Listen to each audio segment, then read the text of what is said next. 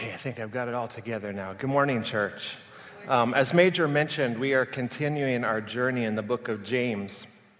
And I think that we can best describe James's letter to the church as a how to book for Christian living.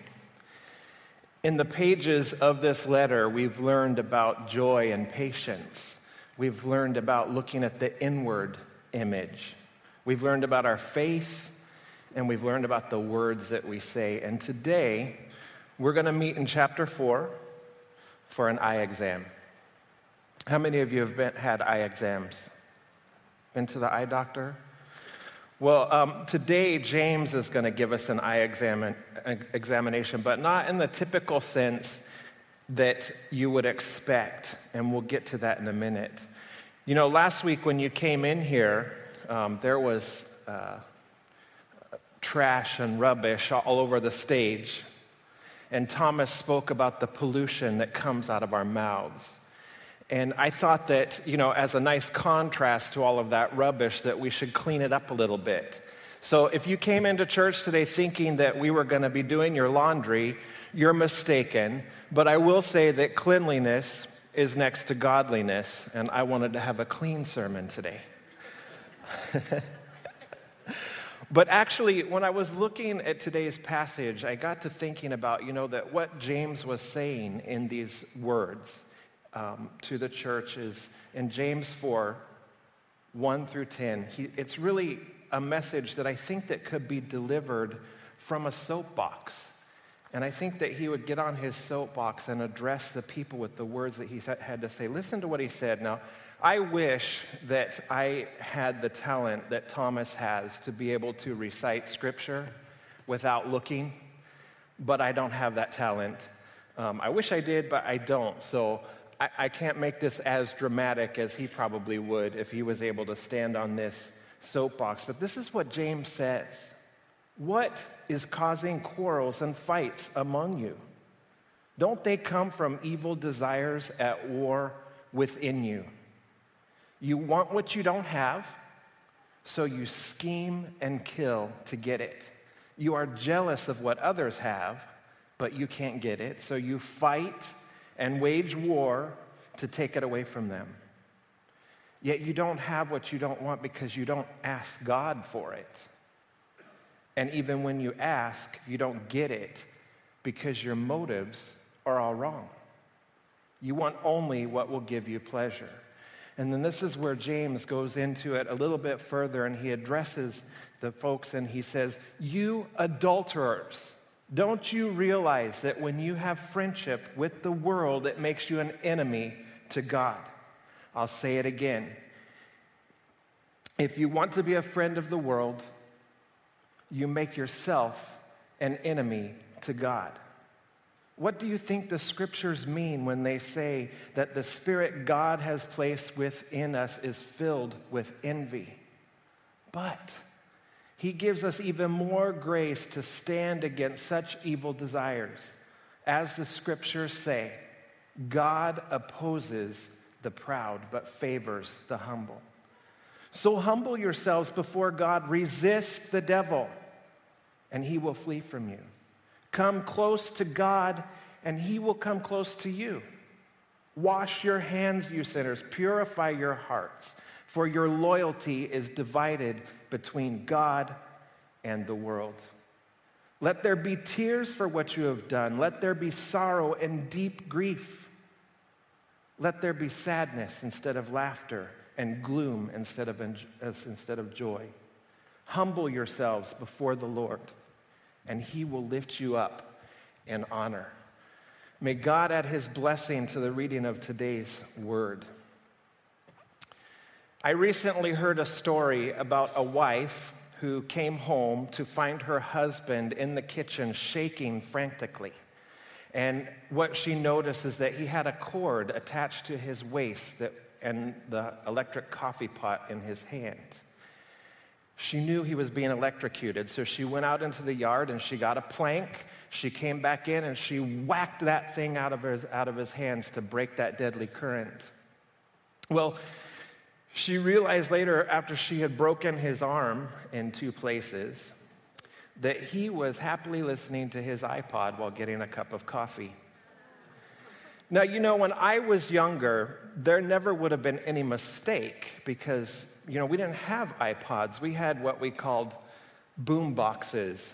And usually they were pretty big, and you pretty much knew what they were listening to and what the motions you were. Either they were on your shoulders or on your ground. But today, my iPod looks like this it's so small. So it's natural to think that you could be getting electrocuted if you've got this and some wires running up. We didn't have the wires either. It's so small. But our, our iPods, our iPads, our iPhones, these little devices that connect us to a really big world. And in that big world, we have so many influences that come to us on a daily basis. Our lifestyles are marketed to us on a continual basis, regularly. This is the way that we need to live. This is the way we need to look. This is the way we need to act and behave. Did you know that the average person gets 7.5 hours of screen time a day?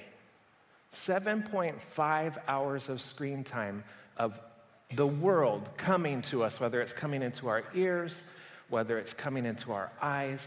7.5 hours. iPods, iPads, computers, televisions, movie screens, whatever it is.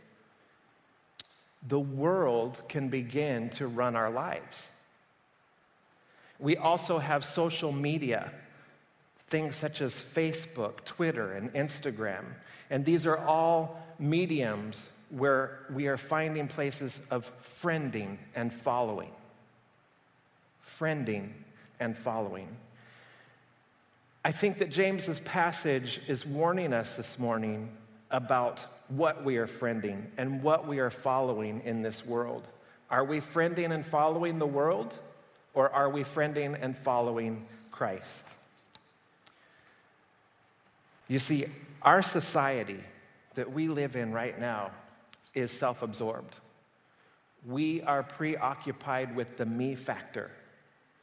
Therefore, we can assume that many of the problems that we face today are because of selfishness. One pastor summed this up by, by stating self centeredness and its related vices, which is crime, thieves, illegitimacy, child neglect are exploding in America because after centuries of Western philosophy devoted to that purpose, Americans glorify extreme individualism way beyond its limits. Look at some of the news coverage that we have seen on those little boxes just this week. Do these names ring a bell with you? Aaron Hernandez, Paula Deen, George Zimmerman, Edward Snowden. If you look at each one of these news stories, they involve some sort of selfish ambition, whether it be directly related to that person or the people around them trying to get something. Selfishness. So let's examine our eyes. Let's take a look at our eyes. And I'd like to start with the first eye condition, which is our eye passions. you want what you don't have, so you scheme and kill to get it. You are jealous of what others have, but you can't get it, so you fight and wage war to take it away from them. James explains that the conflicts we face result from the evil battles within us. We want more possessions, we want more money, we want a higher status, we want more recognition. And when we don't get what we want, we fight in order to get it. The reason that it is so hard for us to recognize this eye condition that we have in this society today is because it's been normalized.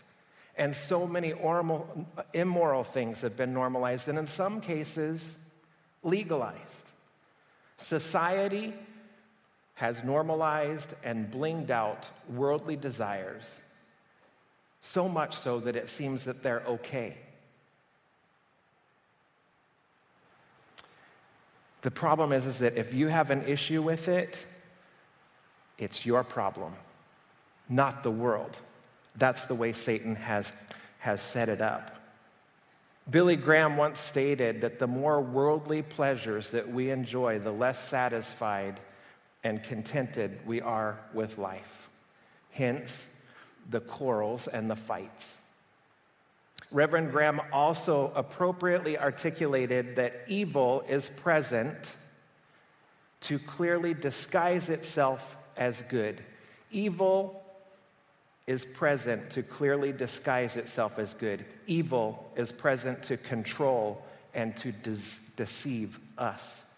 Thomas shared last week that the thief's purpose is to steal and to kill and to destroy. I've shared it before. Satan is hell bent on destroying anything that brings us closer to Christ. He's going to make the world look good and he's going to make it look so good that it's going to lure us in. It's just like the skit that the praise team presented for you a little bit earlier today.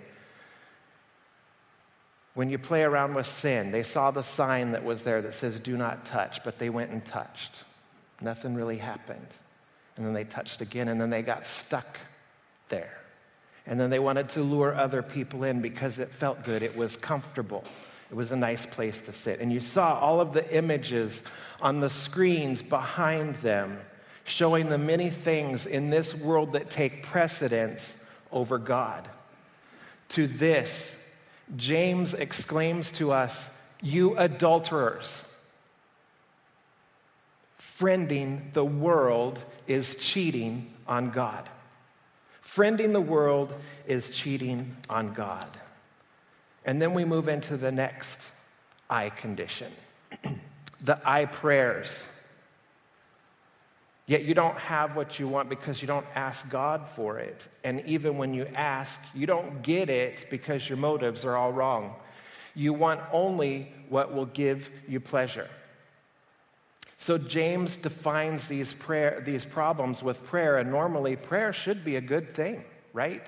We're instructed to do that, to continue that conversation with God. But James points out that number one, we don't pray.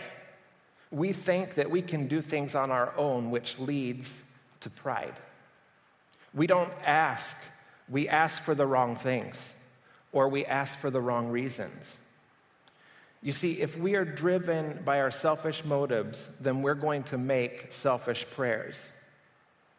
Are we asking for things that are going to satisfy our desires, or are we seeking God's approval for something that we've already planned to do? I prayers. 1 John 3 21 and 22 says, Dear friends, if we don't feel guilty, we can come to God with bold confidence, and we'll, we will receive from Him whatever we ask because we obey Him and we do the things that please Him. You know, this doesn't mean that you can go before God and ask for whatever you want, like riches and other worldly things. But if you are truly seeking God's will for your life, there are things out there that you just won't ask for. Your prayers will become powerful, and it'll allow God to transform your desires so that they correspond with His will for you, not the world's will for you, and the world has a very evident will for you. The next uh, I condition is the I pride. Simply put, God opposes the proud. I pride. From our selfish desires, pride is birthed. We want things, and then we want power. We want prominence, and we want popularity.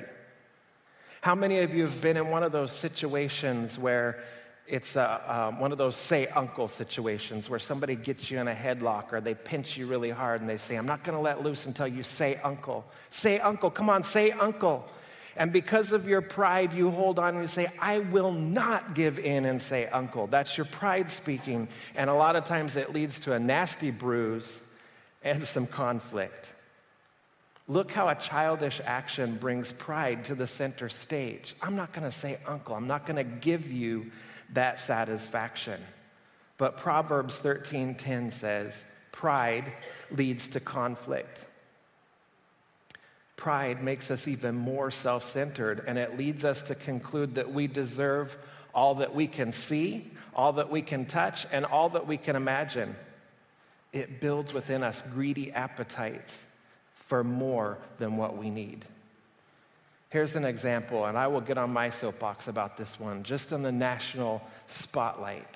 That when the debate on a national level becomes about free birth control for college students, and not the family that's living under a cardboard box worrying about their next meal. Or the child down the street that's being abused. Or the women that are being sold into the sex trade and trafficked. That selfishness. We've got some real issues that we have in this world. And that's what the national stage is. And the world tells us that's okay. And I will say to you if you are a college student and you're not married, there's no need for birth control. You need the Bible.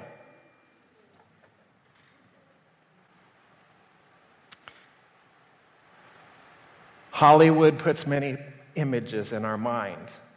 The world has so many world friended agendas that take our focus off of God and puts it on people that makes him jealous. James reminds us that pride causes conflict with others because he, I'm sorry, James reminds us that pride causes conflict with others and it causes conflict with God. God opposes the proud but favors the humble. Pride creates its own agenda without consideration of God and others. So, what is the answer? What is the prescription? What kind of lens do we need to put on to address these eye conditions? I surrender. That's the, the prescription that we need to follow. It's appropriate that we sang that old hymn this morning, I surrender all. Words and melodies that are intertwined to create a beautiful prayer of surrender to Christ. James gives us several practical sentences that provide a solution to end the fighting and the friendship with the world. First of all, he tells us give in to God, humble yourselves to God. The perfect place to start is just give in to God. Let Him stop those battles and those quarrels and those wars that are going on within you that are noted in verse 1. Who do you want to be in charge of your lives? The world or God, who jealously loves you? He jealously loves you. Number two, you need to tell Satan to take a hike. Resist the devil, and he will flee from you. Now, resist is a war term. Wise up. Be alert, church. Satan does not look like the little man with the horns and the pitchfork. He comes to steal and he comes to kill and he comes to destroy and he does it in a way that makes it look good and pleasing. He makes the world look good to us. We need to be wise to his plans because he wants to destroy your relationships, he wants to destroy your families, your marriages, and he wants to destroy your church because anything that glorifies Christ is against Satan. He revels in our arguments and he loves destroyed relationships. And when we are relying on the world, that's his grand show. He loves that. Let's not give him that satisfaction. The next thing that, that James tells us to do is that we just need to come close to God. Come close to God, and he will come close to you. It's such a simple concept, isn't it? when we come to close to God, He's going to meet us there. Have you ever found yourself in the middle of a storm and you just wonder, when is the rain going to stop? When is the wind going to stop? When are we going to get dry? And then you realize that all you needed to do was turn it over to God. Well, we know as a church what we need to do to come close to God is that we need to talk to Him. We need to read our Bibles. We need to go to church. We need to join a Bible study. We need to turn the eye products off. He will come close to us when we seek Him. And then finally, James says to purify your heart. Wash your hands, you sinners. Purify your hearts, for your loyalty is divided between God and the world. Here, James is telling us to be genuinely sorry for our self centeredness and to ask for forgiveness for making the world more important than God, for putting people and things before God. So our prescription, I, the I prescription is I surrender. So you've given in to God, you've given Satan the boot. You're drawing closer to God, and you've cleansed your heart. Now what? Verse 10 tells us, Humble yourselves before the Lord, and he will lift you up in honor. And humility is the way to honor. I love the verse in Romans 12:2 where Paul tells us not to copy the behaviors or the customs of the world. Actually, I like the version that says, "Don't become so well adjusted to the world that you fit in without even knowing it." But let God transform you into a new person by changing the way that you think. The behaviors and customs of the world are usually a means to corrupting us and making us become of the world. And again, it's tricky because Satan makes the world look so appalling, appealing. I wish he made it look appalling, but he makes it look appealing.